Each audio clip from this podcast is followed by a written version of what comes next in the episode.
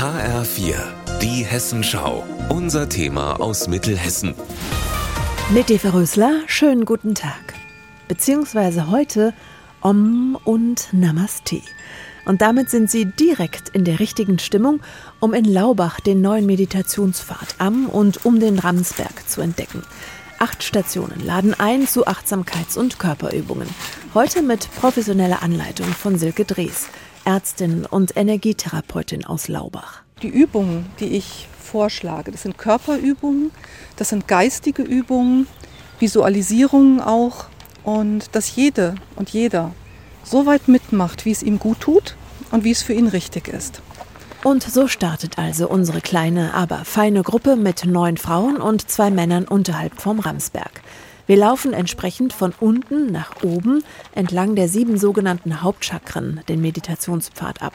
Chakren sind Energiezentren im menschlichen Körper. Nach zehn Minuten der erste Halt mit einer Holztafel mit Erklärungen und jeweils einer Yoga- und einer Achtsamkeitsübung. Silke Drees ergänzt noch. Hier ist das Wurzelchakra, weil wir unsere Spiritualität viel besser hier auf die Erde bringen können, wenn unsere Füße auch fest geerdet sind. Deshalb möchte ich mit euch jetzt ein paar Übungen machen, dass ihr mal mit den Füßen stampft. Und dann geht's weiter von Station zu Station, von Holztafel zu Holztafel, durch das herrliche frische Grün im Wald und rund um den Ramsberg.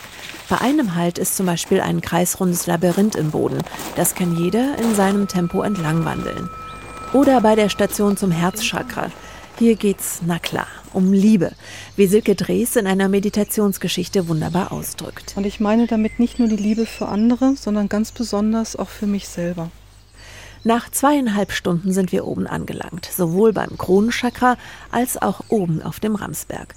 Unsere kleine Gruppe genießt die Aussicht und die Einsichten. Dass man sich annehmen kann, so wie man ist. Der Blick auf einen Weg, der sich im grünen, frischen Mailaub verliert oder die Felsenwand am Steinbruch, was einen sehr meditativ berührt und tief zu einem selber führt. Der nächste Spaziergang startet übrigens morgen um 17 Uhr am Hallenbad in Laubach.